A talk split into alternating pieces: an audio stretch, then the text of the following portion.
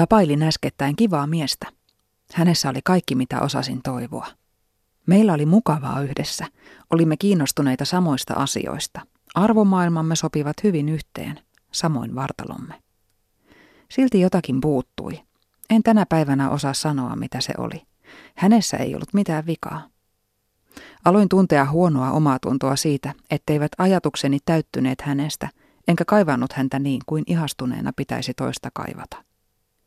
Kun lopulta, ja onneksi aika nopeasti, ymmärsimme tunnustaa tosiasiat ja aidosti toivoa toisillemme kaikkea hyvää jatkossa, tunsin suurta helpotusta.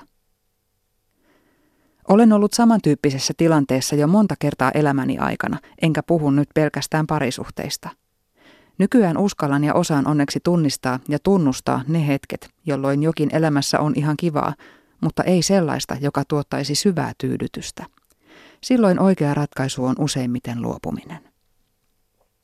Olipa sitten kyse parisuhteesta, työstä, ystävyydestä, harrastuksesta, paikkakunnasta, mistä tahansa. Elämää ei kannata tuhlata ihan kivaan kompromissiin. Jos ihan kivassa yrittää pysyä, huomaa hyvin nopeasti, että tilanne muuttuu kestämättömäksi. Se on kuin hienoimmat merkkikengät, kalliit ja kauniit, mutta jos ne ovat jostain kohtaa vähän sopimattomat, niillä käveleminen on tuskaa, eikä niitä tee mieli käyttää. Luopuminen ei ole helppoa, vaikka lopputulos olisikin helpotus. Mitä pidempään on elänyt kompromississa, sitä tottuneempi siihen on. Muutos voi pelottaa. Entä jos en onnistukaan? Entä jos tämä on sittenkin parasta, mitä voin saada tai saavuttaa? Olenko itsekäs, jos haluan enemmän?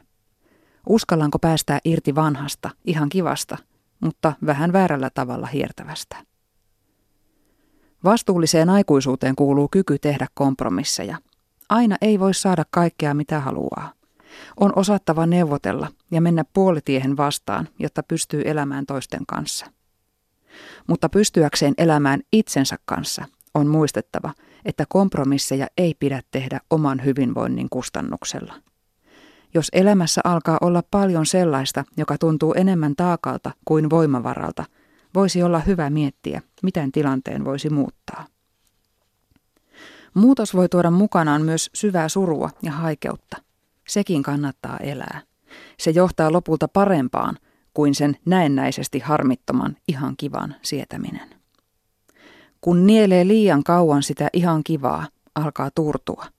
On riski, että alkaa todella laiminlyödä omaa hyvinvointiaan. Huonosti voiva ihminen ei voi olla hyvä toisillekaan. Sitten ei ole enää kenelläkään kivaa. Kun olin itse aikanaan ison muutokseni kynnyksellä, Ystäväni neuvoi minua laittamaan happinaamarin ensin itselleni. Vain sillä tavalla pystyisin olemaan hyvä myös toisille. Sen oppiminen oli vaikeaa ja se kesti aika kauan, mutta se on edelleen yksi tärkeimmistä opeista, mitä olen elämässäni saanut.